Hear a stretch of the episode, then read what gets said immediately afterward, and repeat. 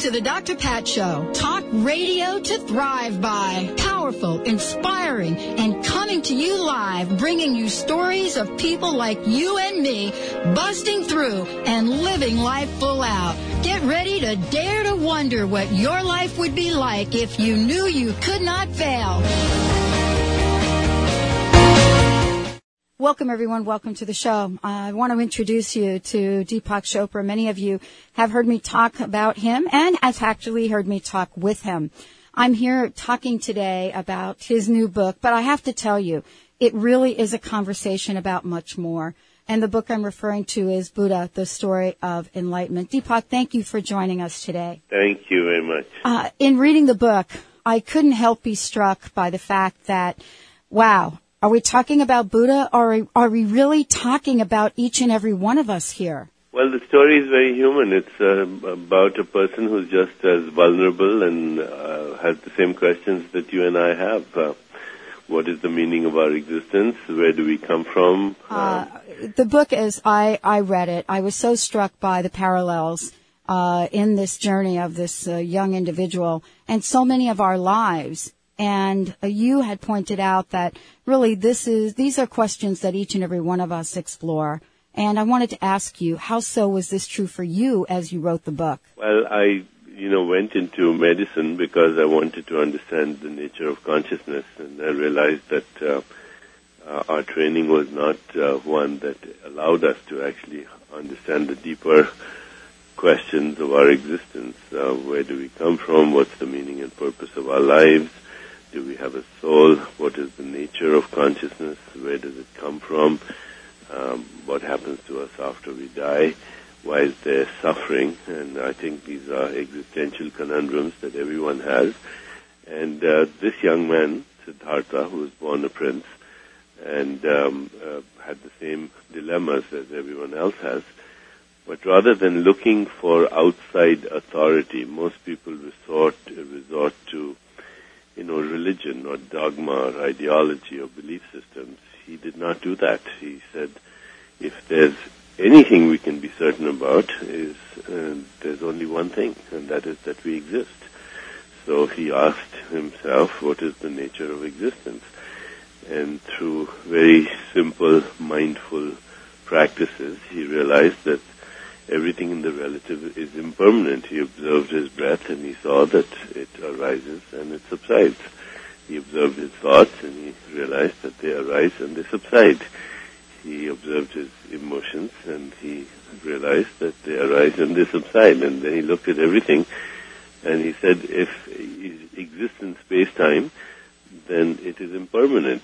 And not only is it impermanent, it is the result of everything else. He looks at a flower and he says, it's not just a flower, it's uh, rainbows and sunshine and earth and water and wind and air and the infinite void and the whole universe. So he came to some simple conclusions. The relative is impermanent. The separate self does not exist. Everything is interconnected and interdependently co-arising. But there's a reality that is beyond all this, and that reality we call nirvana, which is consciousness the consciousness which is beyond your thoughts is also the consciousness beyond every other intelligent activity of the universe. And he realized that this consciousness is what gives rise to perception, to thoughts, to feelings, to emotions, to social interactions, to personal relationships, to the environments that we create, and ultimately even the forces of nature. And he said, get in touch with that and it'll set you free. It will be your ticket to freedom. Well, you know, Deepak, there's a, there's a, a couple of things in the book that I was really struck by, and one of the questions or one of the conversations was, I think, Siddhartha and uh, his father. And one of the statements the father made was, without creating fear, you can't get respect. Without respect, you can't have peace among potential enemies. And I was so struck by that sentence and by that statement. And I wanted to understand more from your perspective, the meaning in that? Well, his father is what we call the old paradigm. This is the, how President Bush is behaving right now. Uh-huh. and this is how the world behaves. It's old paradigm. And it was old paradigm even in Siddhartha's time, 2,500 years ago. And that's the kind of thinking that leads to metaphors of violence and ultimately violent thinking and violent behavior, and ultimately war. So we use metaphors for violence for everything. The war on drugs, the war on AIDS, the war on poverty, the war on terrorism. So um, those metaphors actually become reality for us and they never offer creative solutions. So in contrast to his father, Siddhartha was looking for creative solutions rather than violent solutions. How did you come to write this book on, on the Buddha? I've lived with those stories all my life. I know the places where he was born, where he lectured, where he gave his first sermon, where he got enlightened, where he died. So, um, you know, it's part of traditional Indian lore and history. But ultimately, I decided to write this book when I lost my own father mm-hmm. and started to think about the same um, things that he was thinking. And and as I was reading this book, I it, there were many many many many times in the book where I stopped to actually reflect on life today and and each and every one of us, the struggles right. we go through. I mean, there are yeah. spiritual obstacles in all of our lives. Is, is, is such with you, isn't there? Right, and that's the unique thing about this man that he was not looking for answers through religion, but through a secular spirituality, which is practical. And there are so many lessons in the book that reflect where we are today in our time, and it's as if we haven't learned anything. Well, I think there's a slowly there's an awakening consciousness, and uh, if it ever reached critical mass, it would change the world. And that was what he said. So in the book, there's uh, also a conversation and a statement that's made, and it's and the statement has stayed with me for a while. It, and it goes, "Don't worry about demons. Worry about men who have taken evil to heart." And as I read that statement, I was struck by the times we live in right now. Evil is our collective uh, shadow what we call evil today uh-huh. in society is the projection of our collective shadow. And so rather than fighting evil, we should confront our own demons and understand them and embrace them and uh, bring the light of awareness to them. And then if we do that, we diminish what we call evil in the world. It's what Christ also said, you know, judge not lest you be judged, or he who is without sin cast the first stone this is uh, certainly a story and a lesson for many of us to take into our lives, but it boils down to each and every one of us creating that place of love and kindness. Doesn't that really uh, talk to what contributes or what could contribute to today's shift in consciousness? Well, I think one person at a time. The only way you can change the world is to be the change yourself.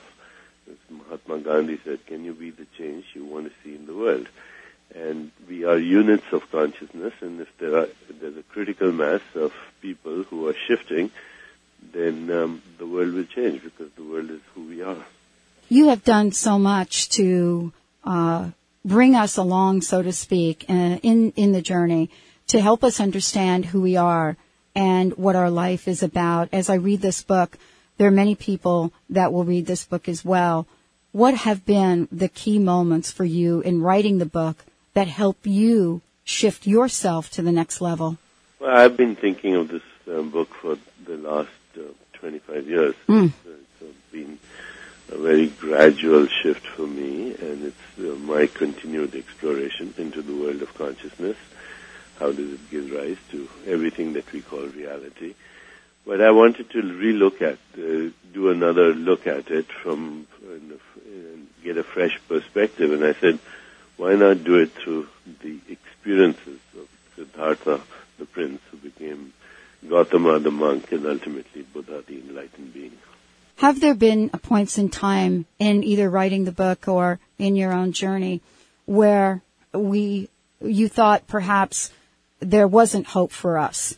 No, I've always looked at um, the possibility that there's no uh, problem in the world that doesn't have a creative solution that the field of human consciousness is um, a field of infinite possibilities.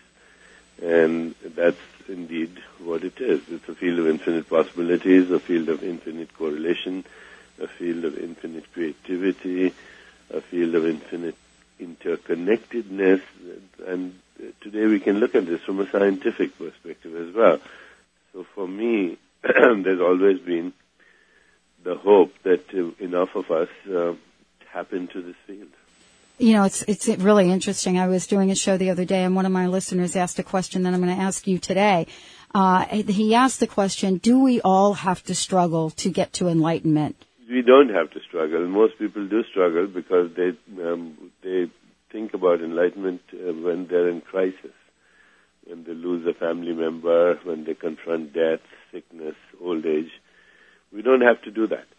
A lot of people seek enlightenment when they're in addictive behaviors or get caught up in that, but we don't have to do that. You know, that's the whole point of the story is that even he discovered that struggle was futile. And you know, I know that uh, you are um, you talk both about Buddha and Jesus, and uh, the question that I would ask is, uh, from your perspective, what are the parallels? The parallels are many. I mean, the idea of interconnectedness, the f- uh, fact that uh, we are all existing in each other's consciousness. Uh, when Christ says the kingdom of heaven is within you, he's talking about consciousness, obviously. So the parallels are many, although Christ is, of course, a product of his uh, rabbinical tradition. So there is a little bit of the Old Testament idea of punishment and sin. What um, Christ calls sin is um, um, Buddha calls ignorance and delusion, and the idea of uh, separation.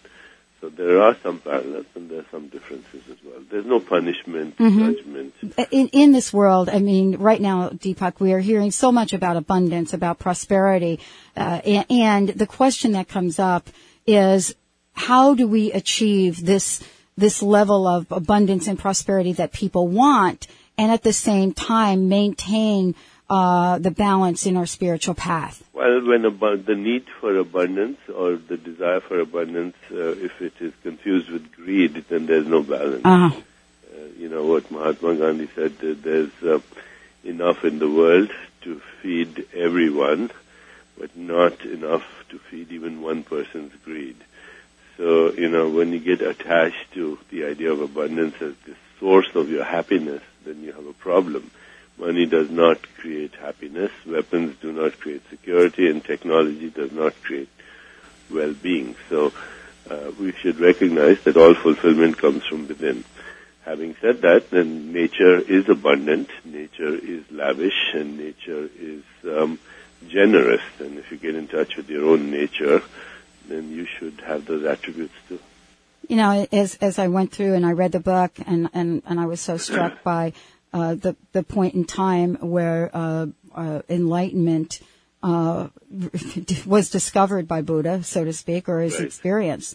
And the question that I have is, you know, do each of us in this world are we on a journey to find our own fig tree? Yes, everybody is on a journey uh, ultimately to find freedom, and that freedom is within themselves.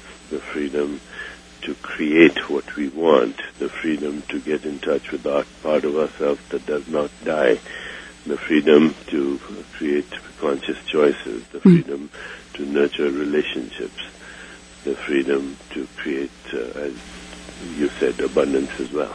There's a statement in the book at the end, uh, and uh, um, Siddhartha is is speaking, and he says, "I begin this new age so that you can continue it."